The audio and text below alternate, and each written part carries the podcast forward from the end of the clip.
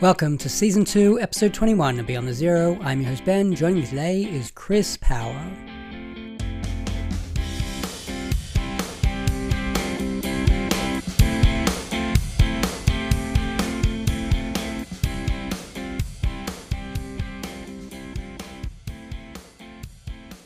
Chris is the author of the short story collection Mothers and the novel A Lonely Man. He joins me from his home in London.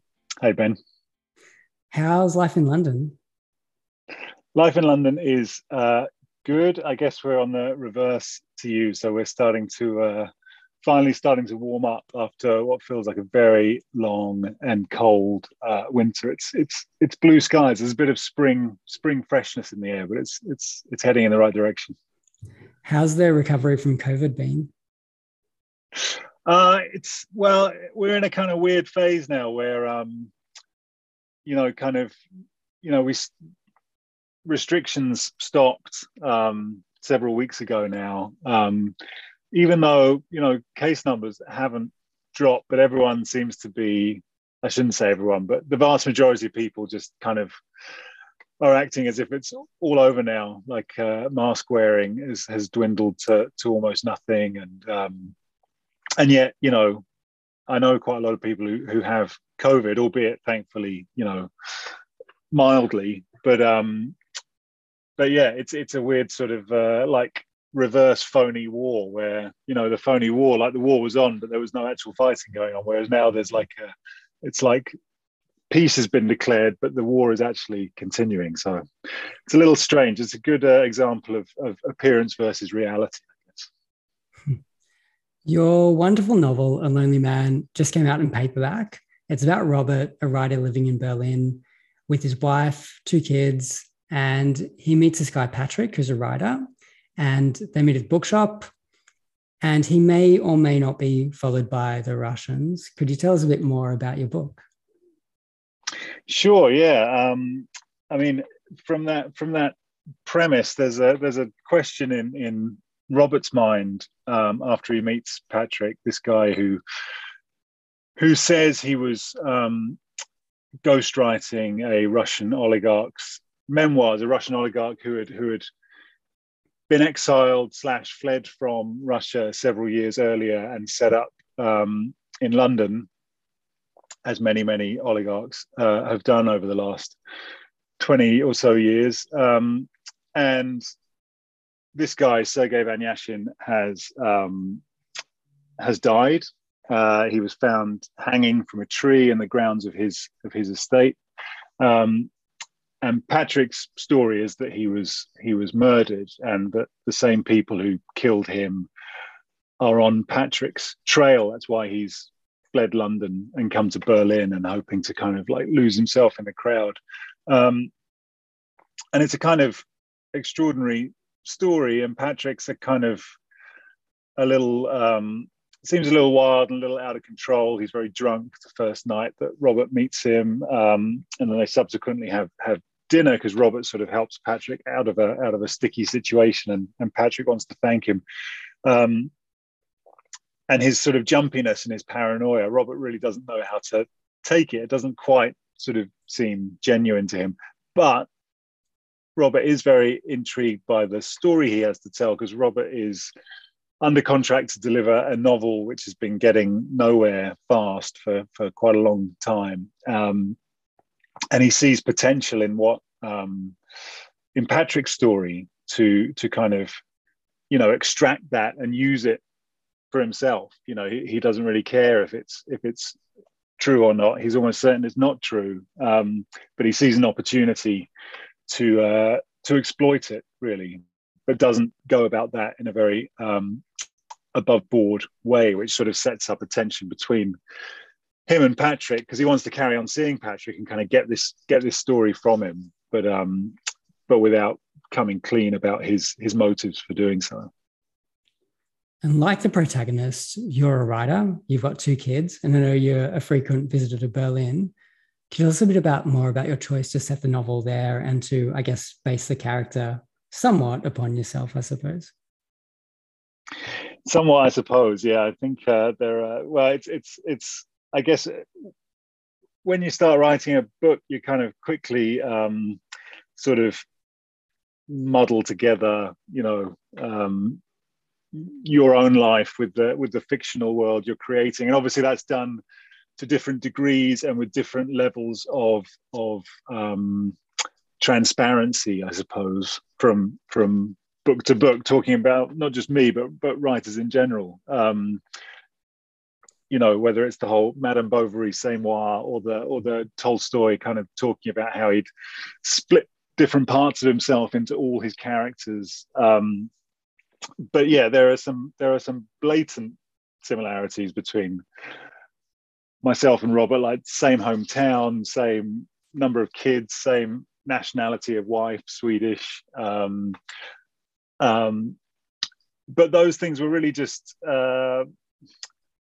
sort of jumping off points, or just sort of useful sort of springboards, I suppose. Um, but along the way, as the book became more about, um, you know, these lines between fiction and reality, um, in terms of, you know, that at certain points, Robert, at certain points we're, we're experiencing Patrick's earlier life in London working for this oligarch, but that's not actually coming from Patrick, that's coming filtered through, you know, it's the version Robert's writing of what he's learned from Patrick. Um, so there is this very uncertain line between between what's what's real and what's and what's fictional. Um, and I think in terms of the setting, like, yeah, I, I love Berlin, and um, and it was obviously necessary for, in terms of Patrick's character, that he he wouldn't be hanging around in in London, where um, if he was fearing for his for his life, whether that's a cover story or whether that's real, he he he'd not want to not want to be there.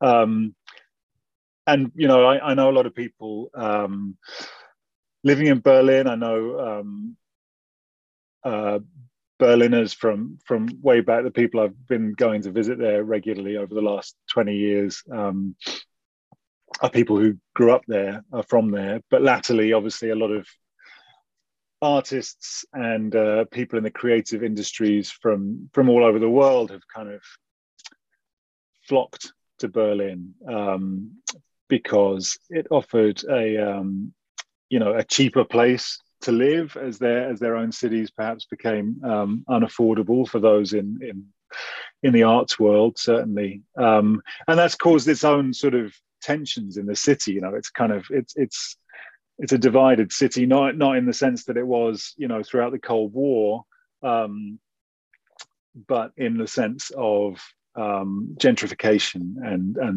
subjects like that, but that that are touched on in a, in a very glancing way in this book. This book isn't really engaging with that, but um, but it's certainly something that's that's very present, you know, every time you you go to the city. And my own and my own relationship with it changed over the last twenty years, because when I first went, I just wanted to go to techno clubs and, you know, not sleep for a weekend and then sleep on a plane home.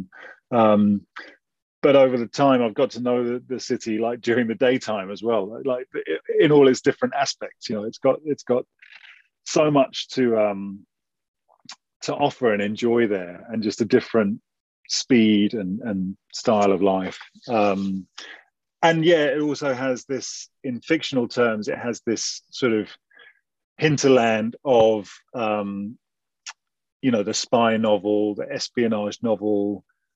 That divided city, in the same way that that that Robert and Patrick are in, in a sense are a kind of like divided person. They're, they're they're these people who could have been friends, I think, if they'd met in different circumstances. But but the situation that fate lands them in means they're in a kind of oppositional or exploitative relationship. So I think the city kind of kind of spoke to that aspect of the novel as well. At the current moment, I have to bring up Russia. Over the last few years, they've used polonium and Novichok to kill people on British soil, and now they're at war with the Ukraine and running disinformation campaigns. What's your take on their current situation? Well, I think the war in Ukraine is, is um, a tragedy for the people of Ukraine, and the kind of the cruelty and cynicism um, we've seen Putin showing there is is just disgusting. Um, I'm going to kind of separate out sort of discussing the novel from the war, because obviously I think the relevant things to do with the war are, you know, the reporting that people are doing on the ground there and the work that um, Ukrainian artists and documentarians uh, have done to kind of explain that country and that situation. Um, the kind of vector into into A Lonely Man to do with Russia was, yeah, it was very much to do with um, a kind of grim fascination I had with um, the death of Alexander Litvinenko uh, back in two thousand six, carried out, you know, in London, this extraordinary poisoning with polonium, um, you know, this this very radioactive substance that left this this trail of radioactivity through through the center of the city, um, and then a number of of deaths subsequent to that. Um, Like Alexander Perepilichny and obviously Boris Berezovsky in um, in twenty thirteen, I think, um, found hanged in his his ex-wife's mansion in Ascot. Um, someone who's kind of kind of figures in a, in a in a in a small way in the book. You know, part of that mise en scène that that Sergei Van Yashin, that the fictional oligarch in my book, um, is part of. You know, these sort of oligarchs who who did very well under uh, Yeltsin in the nineties and made a lot of money um, that should have belonged to, you know, basically by buying up industries that should have belonged to the to the Russian people, or the profits of which should have benefited the Russian people, but which was all sort of um, looted really by by um, latterly by by Putin and his his circle and his favoured oligarchs, which is really any oligarch who who agreed that, you know, Putin was the the capo di capi or whatever, um, and and and divvied up their share. But you know, the the situation with with oligarchs in in this country, in the U K. Um, is also down to the complicity of the, the British government, successive British governments from, I think from John Major in the nineties onwards, like every successive administration has, has you know, welcomed in um, Russian money with, with open arms, knowing where it came from, you know, knowing that this was, this was money that, that should have stayed in Russia and been benefiting the Russian sovereign wealth fund or paying pensions, whatever it is. Um, you know, welcomed these billions and billions of, of pounds and dollars in and helped um, Russian business people, you know, set up shell shell companies because of Britain's kind of um, offshore rules, you know, kind of tax havens. Um, you know, Britain in the in the post-imperial kind of uh, period has um, has specialised in in you know taking blood-soaked and ill-gotten money and uh, and laundering it. Really, um, it's one of our, you know, national biggest national industries. Although we obviously don't uh, talk about it in those terms. Um, so, uh, so I hope I'm I hope I'm Brit bashing as much as I'm Russia bashing in this. But um, but yeah, that that kind of um, you know the auda the audacity of that Litvinenko killing and. And the mystery surrounding subsequent killings, you know, like unexplained deaths, very strangely conducted police investigations, um, inconclusive uh, coroner's uh, reports and judgments. It's very sort of, um, I guess, kind of inviting um, world for for a for a novelist because because there's so much uncertainty and ambiguity there. There's so many spaces you can kind of get into and and posit your own sort of ideas about, um, and indeed, you know, when I the week I started writing the book was the same week that the um, that the Salisbury poisonings occurred, the the Novichok, the uh, the Skripals, the father and daughter who were found slumped on this bench having touched, I think, their, their doorknob, which had been coated in this incredibly powerful nerve agent. They were very lucky to survive. And a couple of months later, a woman, Dawn Sturgis, died because her partner had found um, a bottle of perfume, perfume bottle. Yeah. That's right. Found it in a in a in a skip in a in a dumpster, and uh, and had presented this to her as a gift. She'd, she'd sprayed it on, and and then she um, she sadly died. Um, and you know, this was like an ongoing thing. In fact, one of the reasons why I, I set the book in twenty fourteen, just so so I'd had it, I'd have it as a as a sort of cutoff, because I figured these things were gonna were gonna continue. It seemed, you know, very likely that, that Vladimir Putin was not going to suddenly stop or or be reasonable, or, you know, or even give up power. He's just going to go on and on for as long as he can. Um, so I kind of wanted a hard stop, so I knew what things I was talking about and what things I wasn't talking about. So sort of, in fact, the Russian uh, invasion, or sort of clandestine invasion of the, of the Donbass in Ukraine, um, is one of the sort of more recent events in my book. You know, that's sort of just that's just happened recently. Um, but I was uh, I was I was pretty certain, for pessimistic reasons, that that that that was going that it was going to sort of stay news. You know, that these these sorts of events were going to continue, as sadly they have. It feels like, in terms of writing, I suppose, that perhaps this whole Russia situation is going to create a bit of a renaissance with the spy novel. Possibly so. I guess, um, I guess, you know, it was really interesting seeing someone like um, John le Carré kind of in, in, in what turned out to be the, the, the sort of end of his career, kind of turning his attention to, um, you know, extraordinary rendition in a book like A Most Wanted Man, um, and and finding, you know, I guess finding the um what's the best way to phrase it, the injustices or the the sort of geopolitical cynicism of um you know of America and and Britain and and other nations, um that continued, that sort of like moved their focus. Yes, of course, the the sort of the Cold War was a was a um, long-standing go-to, and presented such yeah fertile fertile ground for uh, for spy writers, certainly. But I think um, you know there's there's there's a lot to be written, certainly, about about yes about Russia over the last twenty years and and and now, um, but also, you know, what's been going on in the in the Middle East for the last. For the last well almost a generation now, um and and longer, obviously. I know it didn't start in sort of, you know, with with the Gulf War, but um but yeah, it seems like there's always something um terrible going on for people to write about. I should say that I'm coming at this sort of from outside that genre. I've probably read more John, John le Carré since um his name got mentioned so often in in response in reviews of my book.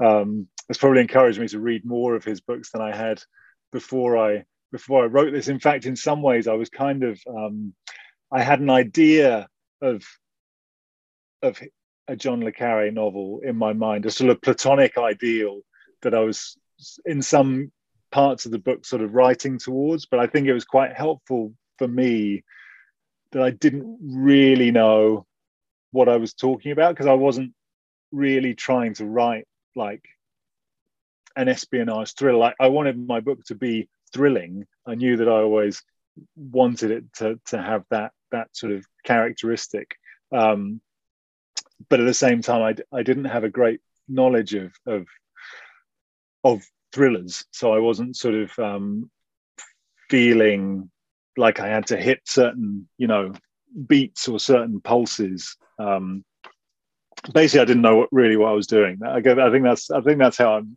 the, the more honest way of phrasing it. But I found that quite um, quite helpful, or quite quite liberating. One of the touchstones in the book is Roberto Bolaño. At the beginning, the two authors go into a bookshop. They pick up the same copy of Antwerp, Um, I know you also love Javier Marías, who I love as well. Did you have any other conscious influences writing the book? Well, I wrote a, um, uh, I wrote like a one hundred twenty word description of the of the book when um, I'd sold a, a short story collection here in the U K, and the publisher had also bought a novel, even though there wasn't a novel, and I'd said I didn't have an idea for a novel. I just said, yeah, I'd like to write one. Um, so they were like, great, we'll we'll take it, um, which was interesting, an interesting um, motivational force.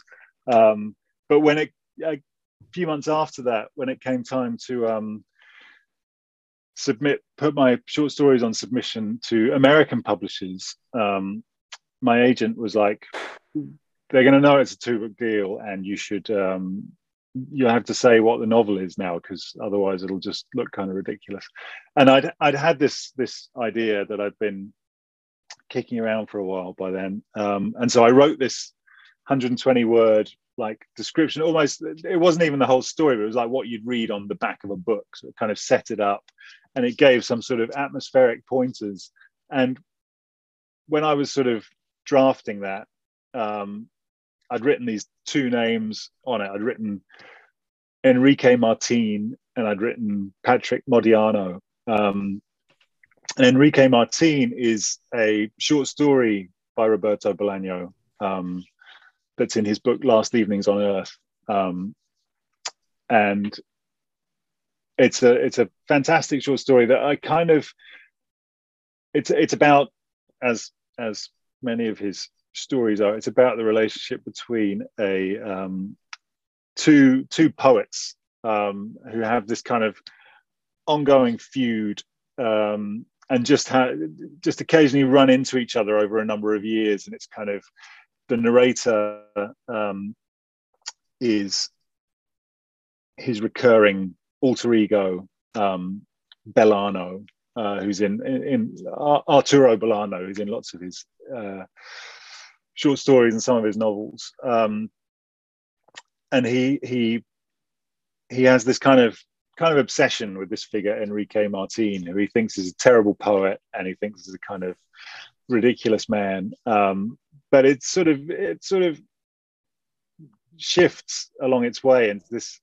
really moving, um, really moving story about kind of artistic failure and, um, and, and despair. Um, and I, I hadn't read it for a while when I, when I was, when I was thinking about this novel, but I had read it several times over the years. Um, and I just, my memory of its atmosphere, which I don't think is one hundred percent accurate to its actual atmosphere, when I went back to, I re reread it several times since, but at the same time, it was still really, that even that difference was quite useful to me, but but it, my memory of its atmosphere was what I wanted part of this book to kind of have, when this book was still quite inchoate, but I, I knew kind of how I wanted it to, to feel.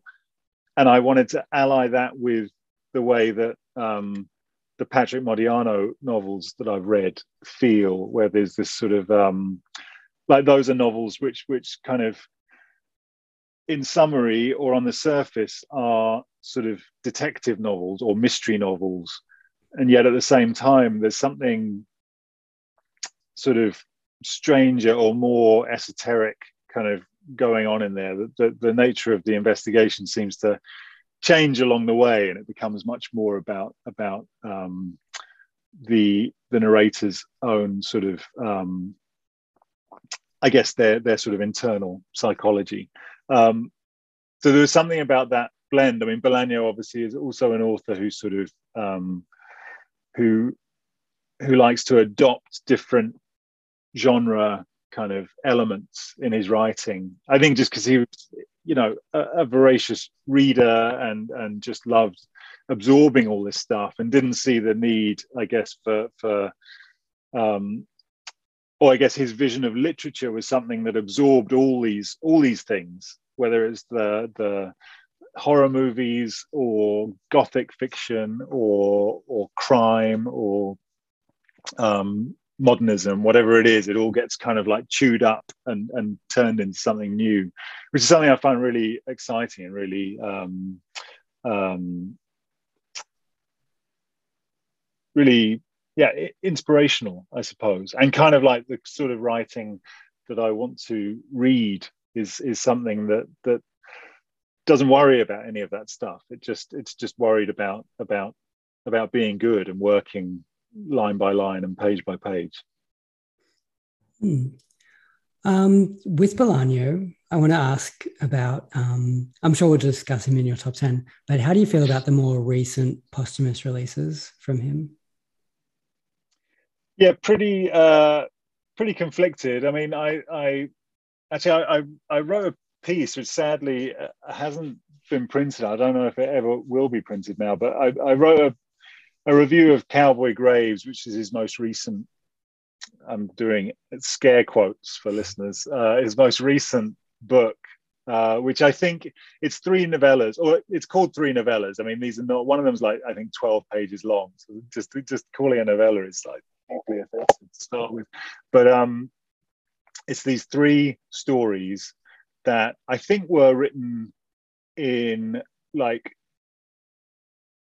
two of them sort of mid nineties, one of them um, maybe around the time he was starting on two six six six, which was his last, the last novel he was, he he sort of, well, he died just before it was published, but the last one he sort of saw to publication.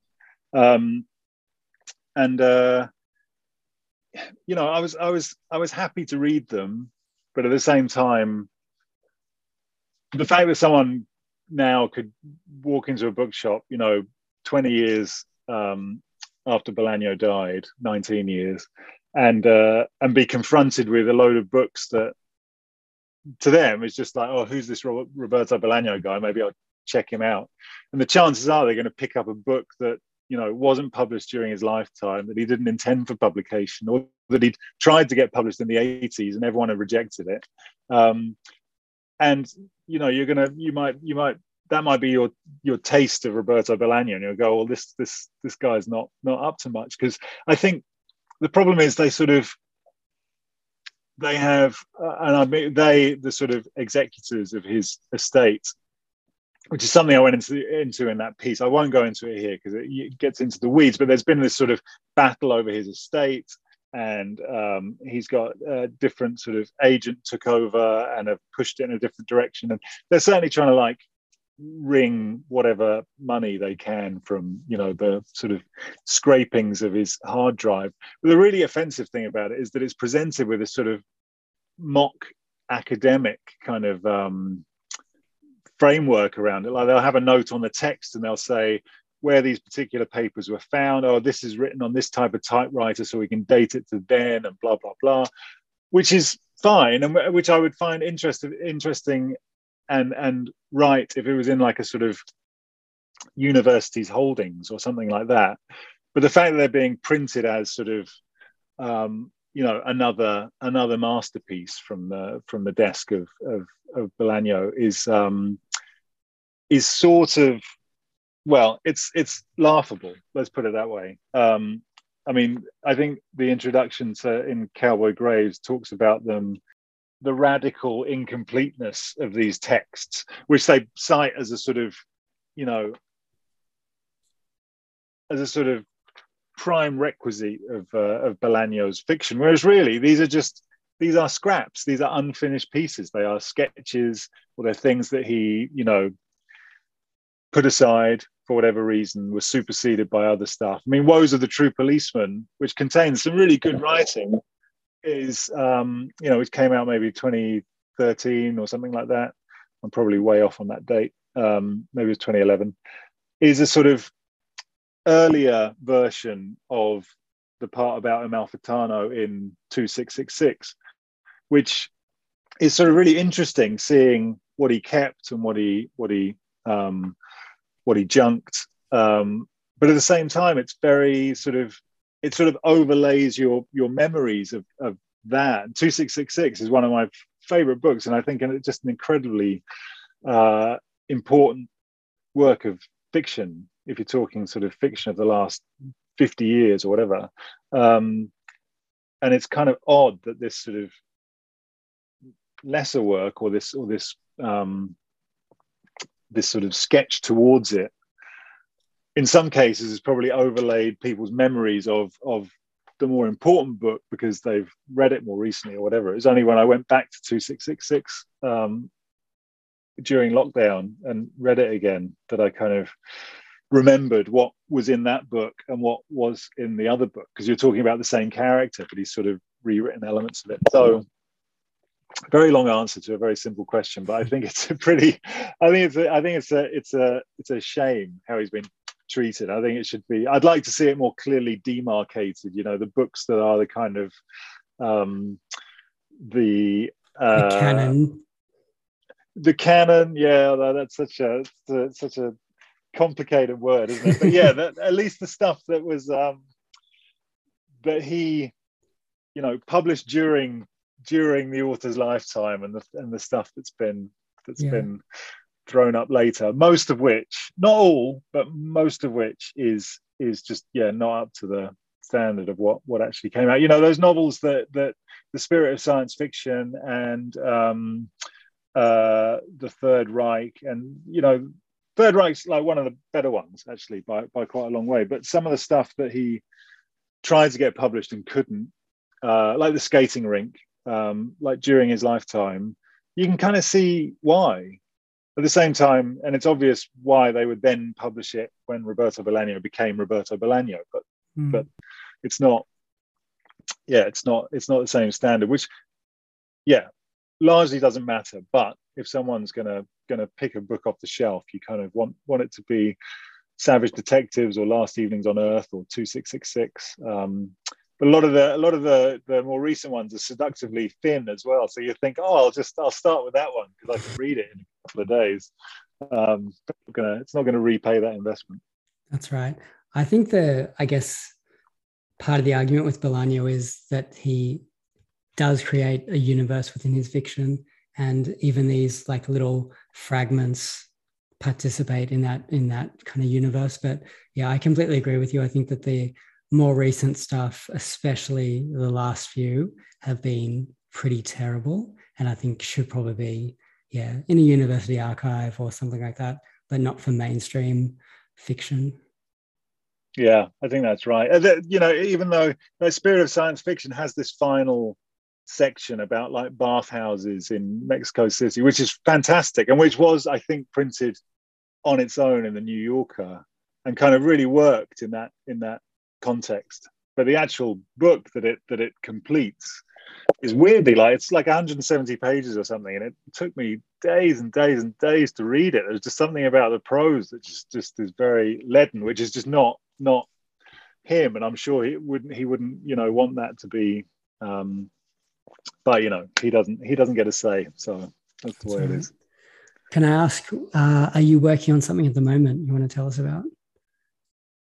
Uh, I am. I, I started a, a new novel in uh, in January, um, which is an idea I, I had back when um, back when I was writing A Lonely Man. Um, so I've had the benefit of, of kicking the idea around in my head for um, for quite a long time before I started writing, which I've actually found is um, quite useful for me. Like I sort of. Um,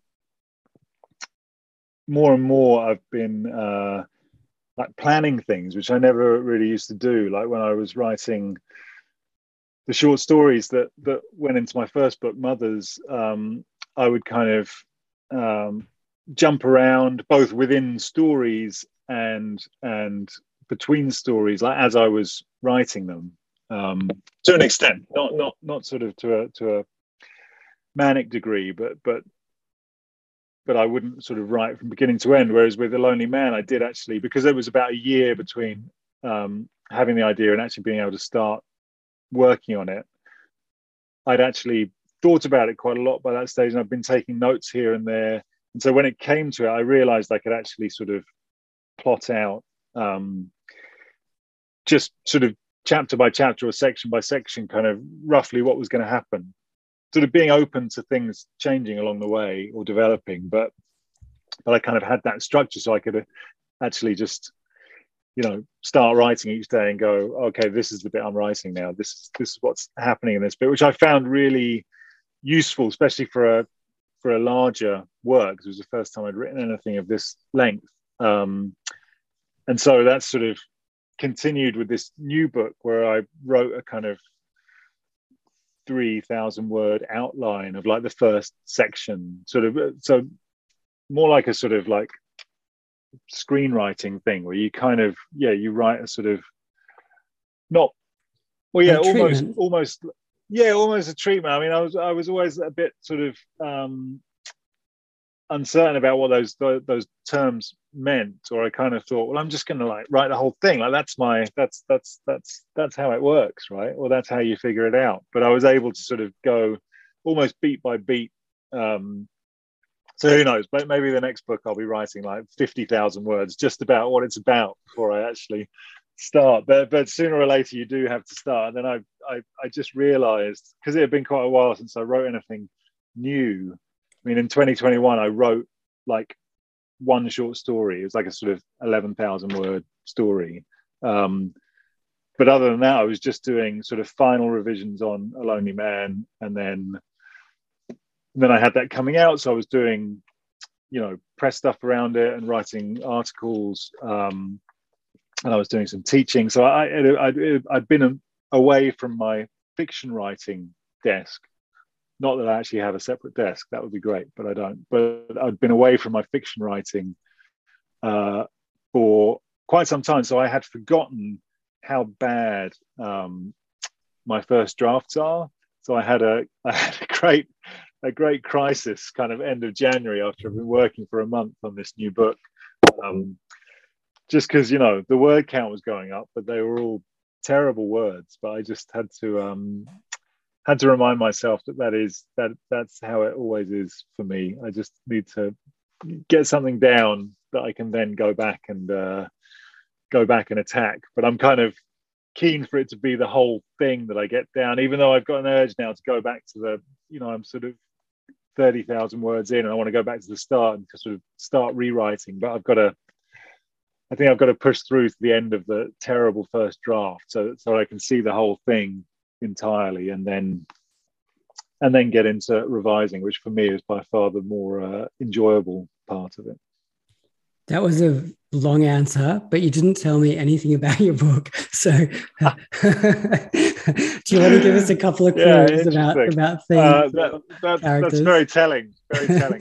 um, all I'll say is that um, it's about uh, it's about a relationship between an actor and a playwright who who reunite after after many years apart. Uh, and the playwright has this this sort of unusual proposition for the actor. Okay. Sounds good. All right. I'm in. All right. Let's move on to your gateway books. What were some of the books that opened up the doors of literature for you? Well, um, so one that's, uh, yeah, it's, it's, I've spoken a little bit about this before. It's not, it's not a very fashionable answer, but I guess the, the book was, uh, was Lord of the Rings, which, um, that was the book that really made me want to, want to write.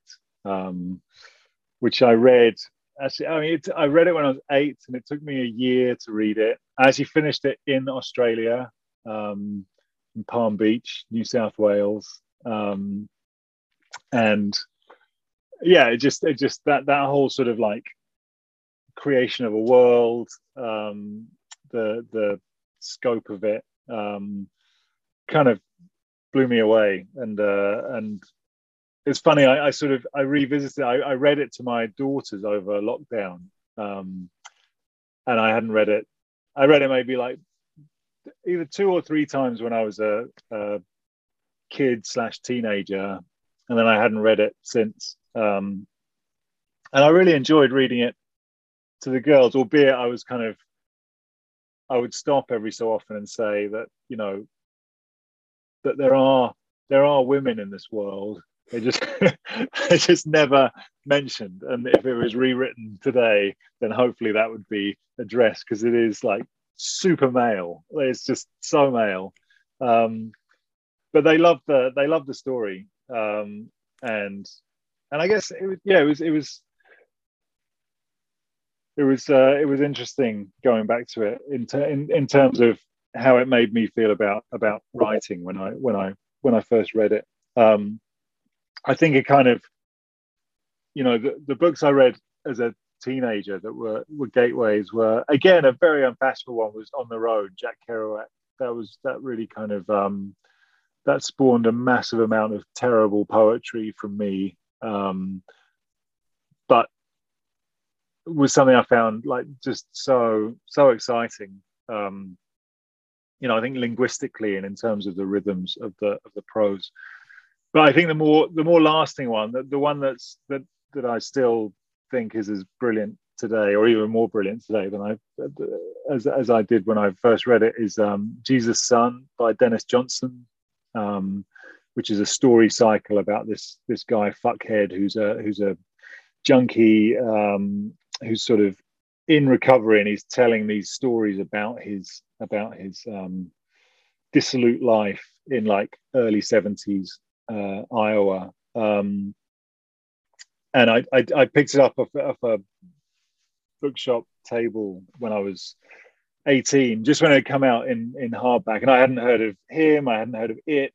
I instantly clocked Jesus' Son as a as a Velvet Underground reference from the song Heroin, which was like my my favorite song at the time, um, and remains it pretty much. Um, and I just, yeah, that book just completely rewired my brain. I just thought the writing was was so brilliant, like, so funny and so um, interesting and so weird, um, and just just compelling. You know, just just pulled you along and along. Um, so that one's really really stayed with me. Like it's it's you know now I I teach some of the stories from that book, um, and I, I press it on on as many people as I can. Um, that said, it was quite um, unhelpful to my writing because I was so under its spell that I that I tried to write stories like like Jesus' Son. So I wrote lots of stories about you know junkies in Midwestern America um, during my twenties, which was just not not good in any in any way, shape, or form. Um, But uh, but I do think it taught me a kind of sense of how I wanted my writing to sound, which isn't to say I wanted it to sound like Dennis Johnson's, because his style in that book is very distinctive, and and um, it's not something you would want to um, duplicate. But um, but just that sense of how prose can have a very,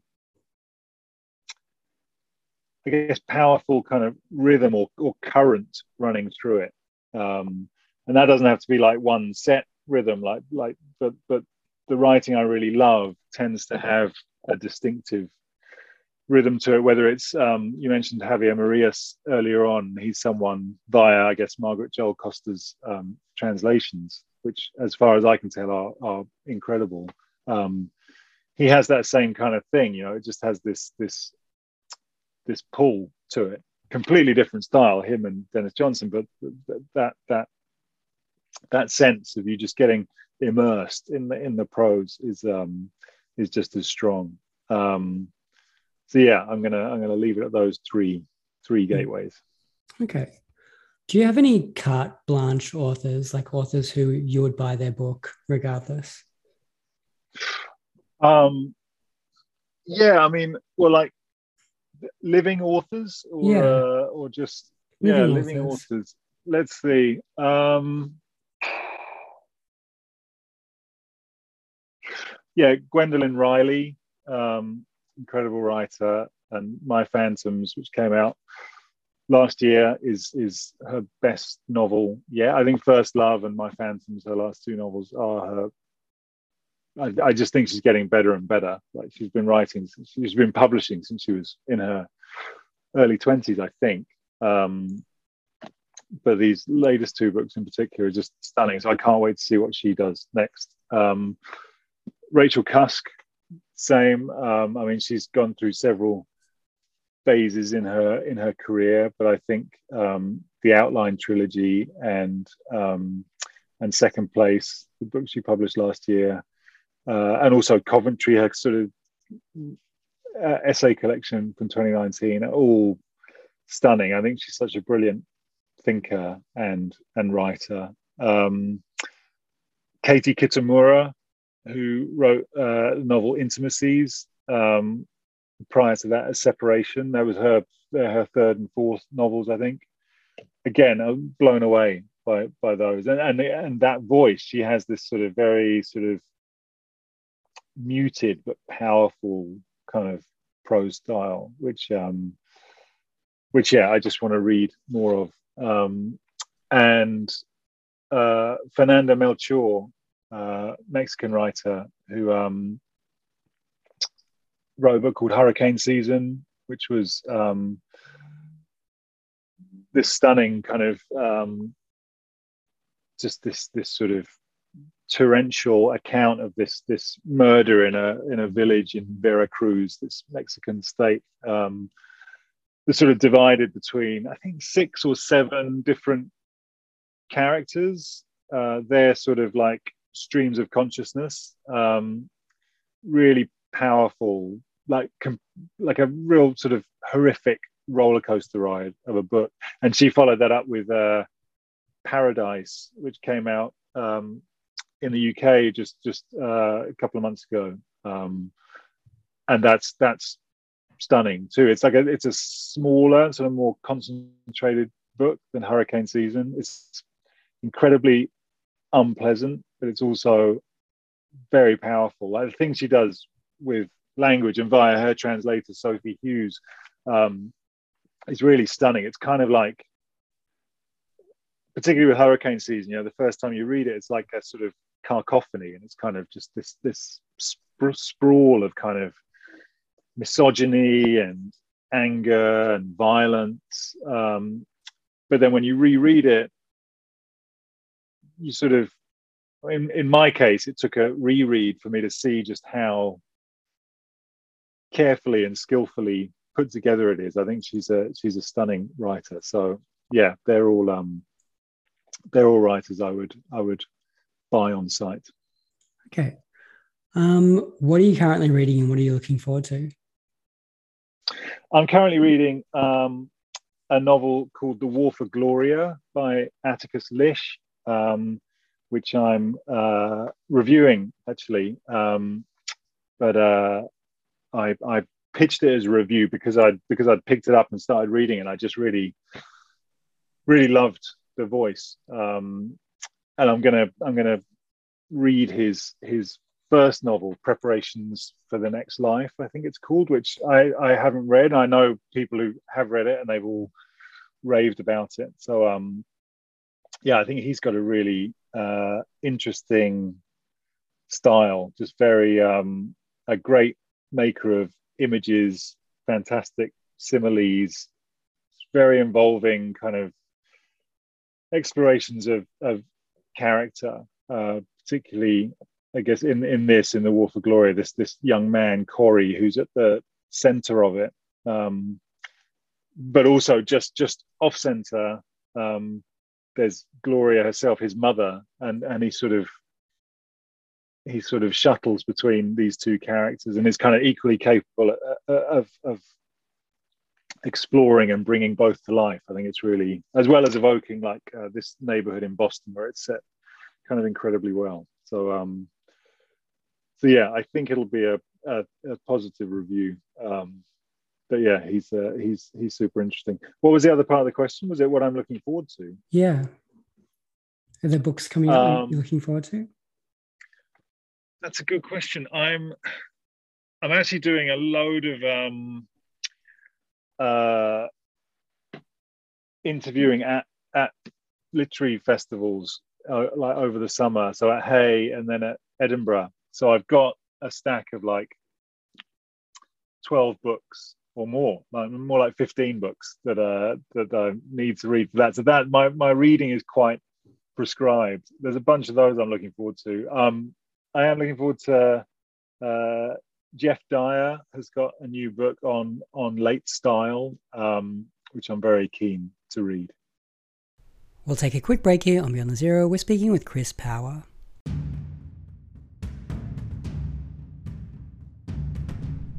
This episode is brought to you by the reanimated corpse of Vladimir Lenin and the United Soviet Republic. Coming soon, do svidaniya. We're back on Beyond the Zero. It's time for Chris's Top ten. I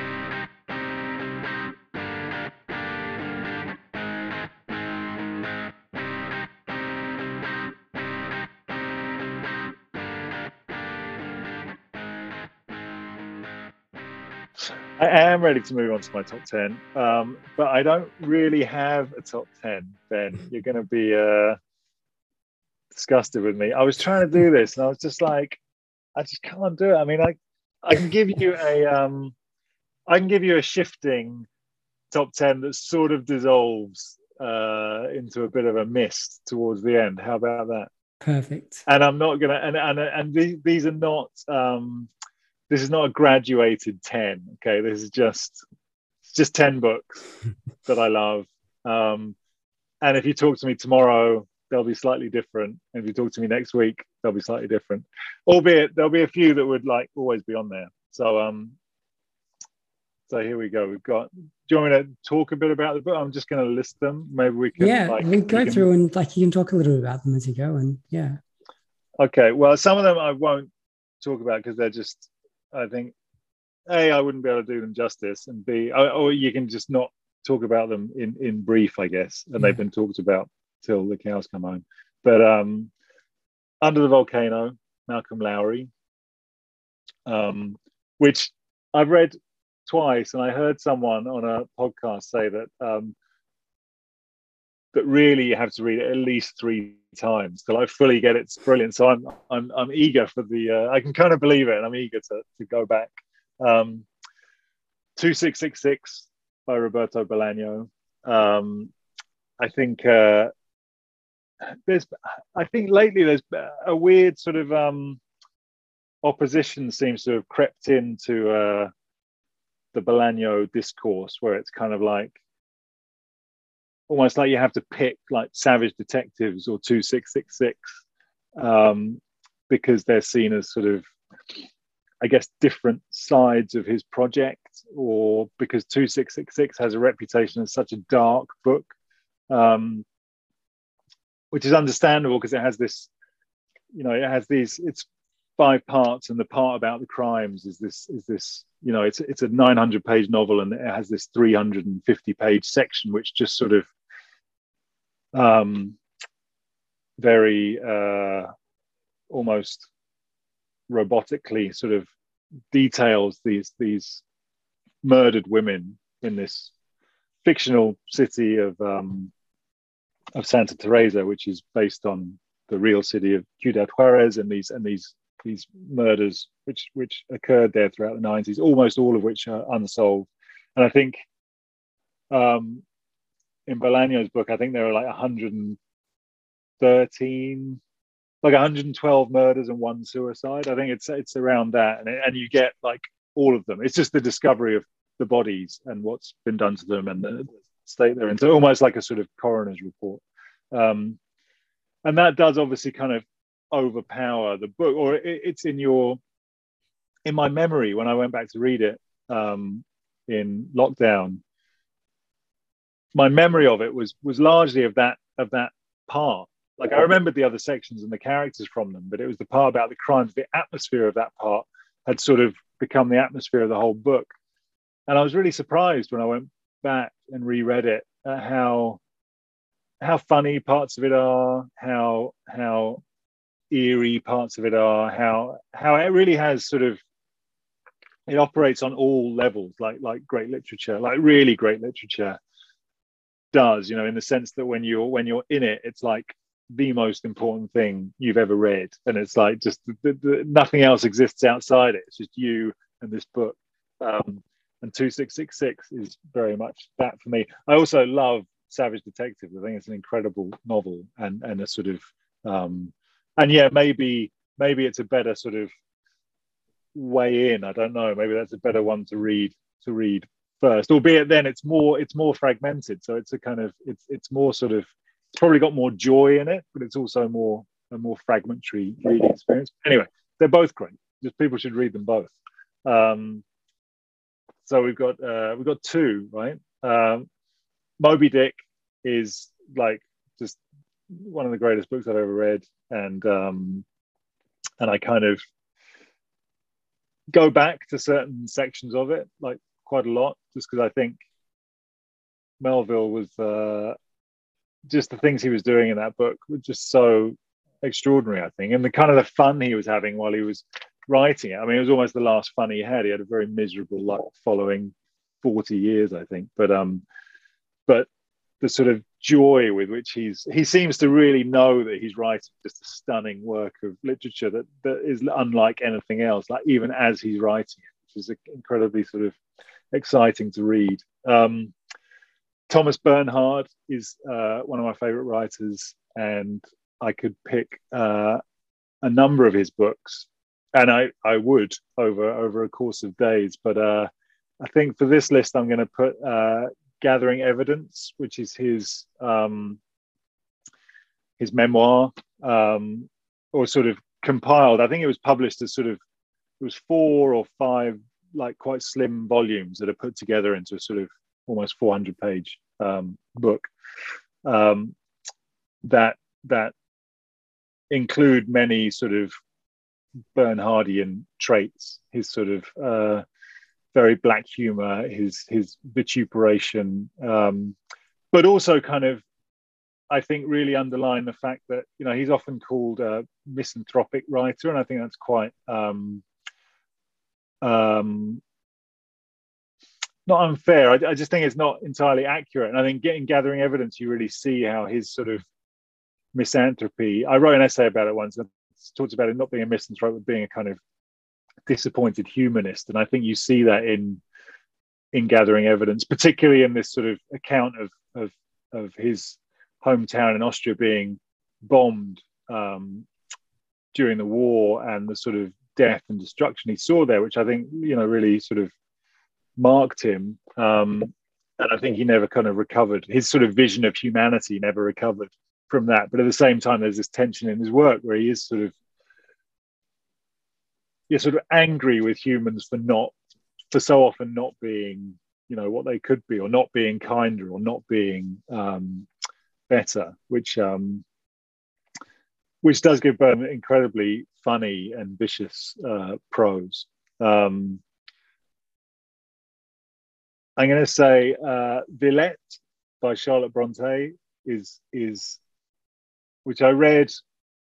I'm not sure why I read it. I don't think I was studying it, but I can't imagine why else. Mostly when I was like a teenager, Victorian novels, I read them because I was studying them, and uh, and not not out of choice. But um, for whatever reason, I read Villette, um, and it's just it's just an amazing, that incredibly strange book with this sort of psychedelic episode in the middle of it.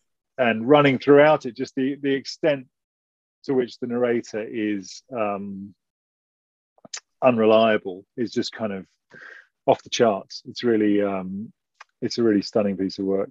Um, Missus Dalloway by Virginia Woolf. That is what that was a set text for me at school, um, and was one of those moments that I think you have when you're studying literature at school, and, and the teacher's kind of going, well, this represents this, and this is that, this is that, and you're kind of like, well, wait, does every schoolboy and schoolgirl thinks, well, wait, is that, was that really all intended? Like, no one can just, you know, do all that stuff deliberately. Um, of course, Virginia Woolf could, because she was a genius. Um, Jude the Obscure by Thomas Hardy, which, um, which is just so bleak.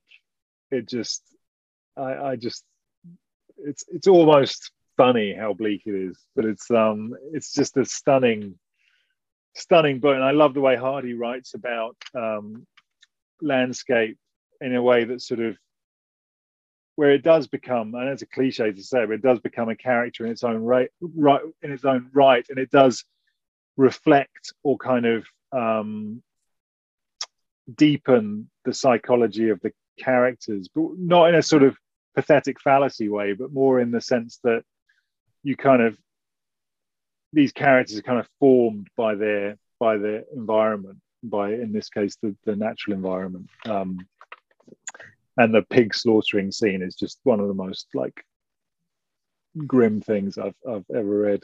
Um, what are we on? Is that six? Is that six books? No, seven books. I think that's seven, I think that's seven yeah. books. Um, okay, I'm going to go for uh, some untitled collection of uh, like late Chekhov. Any stories from like eighteen eighty-eight to, to nineteen oh four. So we'll go for, for a bunch of those, just because he's, yeah, I mean, probably the writer that I, that I return to um, the most, and and um, constantly sort of finding new things in. Often literally finding new things, because he wrote so many stories that it feels like you're never quite on top of, of everything he produced. Um, and I'm going to say Party Going by Henry Green, which I've only read once. Um, and I didn't read it that long ago. I read it maybe four, four years ago or so. No, maybe five. Um, and I just, I think he's a, he's an incredible writer. I mean, he just writes such unusual sentences, and his his his writing so sort of um I really love the way he he doesn't editorialize on his his characters. You know, you're just there kind of alongside them, and you kind of have to figure out what's going on um between these people. I I, I find that a lot of writers kind of tell a bit too much, uh, or kind of um, just explain what, what's what's happening for the reader a bit too much. Which I can understand the the, the sentiment, but sometimes um, I like writers that kind of do too little of that rather than doing too much of it. I'm, I'm gonna I'm gonna forgive the uh, the too little uh, more easily. Um, In a Strange Room by Damon Galgut is uh, probably one of the most moving books I've ever read. I think it's I think it's absolutely stunning, uh, and kind of, I don't know, is it under underrated? I, I'm not sure. It definitely should have won the Booker Prize the year it was shortlisted. Um, but uh, yeah, that's that. I I feel I. I feel like when I mention it to people, they're like, "Oh, I should check that out." I'm not really aware of it, so that's my my anecdotal reason for saying it's underrated or or too little known, perhaps. All right, one more. Okay, well, we mentioned Maria, so I'm going to have uh, Tomorrow in the Battle, Think on Me, which I think um, is just him at, at the at the at the peak. Um, I think that book and A Heart So White, which I came out, I think they came out in like maybe ninety-three and ninety-four. I think they're just like my my favorite two of his novels. I think they're they're just stunning. I mean, the idea that um, you know, you can sort of start from this this a single incident, and it just just grows and grows and grows and grows, kind of folds out and folds out and folds out and folds out until it's just it it. covers so much ground, partly because his his narrators are so kind of um, internally loquacious. You know, one thought just constantly leads to another, um, like a, this sort of rhizomatic kind of structure that I just find, yeah, just just compelling. It's very different to to how I write. Like, I don't think of myself as a very wordy writer, and I tend to stay on the kind of outside of my characters, whereas Marias is like right in the sort of cortex of his. Um, but I just, I just, um, I'm overcome with uh, with admiration and just lost in it when I'm when I'm reading it. Um, I think it just shows that uh, you know, there's a lot of quite there's a lot of fiction around these days that is, you know, the thoughts of the main character, or an authorial sort of um, stand-in of a main character. And and I don't have anything against that. I just think it's I think it's hard to do well. I think Marías does it so well because all the thoughts he has are really interesting, which sounds a simplistic way to say it. But if you're going to have, you know, X thousand thoughts in a novel, then obviously the novels that have the more interesting thoughts in them are going to be the better ones. And he he he does that like to to such a stunning to such stunning effect that um yeah, I'm putting him on the list. Perfect. That is a fantastic list. Thank you for that. You're welcome. Um, I think, having said I wouldn't do it, I appear to have done it. You've you've, you've bent my arm, Ben. You're very uh, very very slyly manipulative there. All right. Well, we should probably wrap it up. Before we do, can you tell us where we can find you online and where we can order your brilliant book, A Lonely Man? Wow. Yeah. Okay. You can find me online at uh, Chris underscore Power on Twitter and on uh, Instagram, Chris John Power, all one word. Um, normally, uh, certainly on Twitter, or it, it's pretty, it's pretty literature focused. Um, You can order my book. Um, well, I don't know. I mean, well, you can order it certainly from um, Faber. You can order it from bookshop dot org. You can order it ideally from your local independent bookshop. Um, yeah, other other options are available, but they don't need they don't need advertising from me. Yes, I got it from my local bookshop, and I got a nice hardcover. It's great. I really highly recommend this book. It really, it did something for me. I just loved it. One of my top picks so far for the year. So great job. Thanks, Ben. I really appreciate that. And thanks for this. It's been fun talking to you.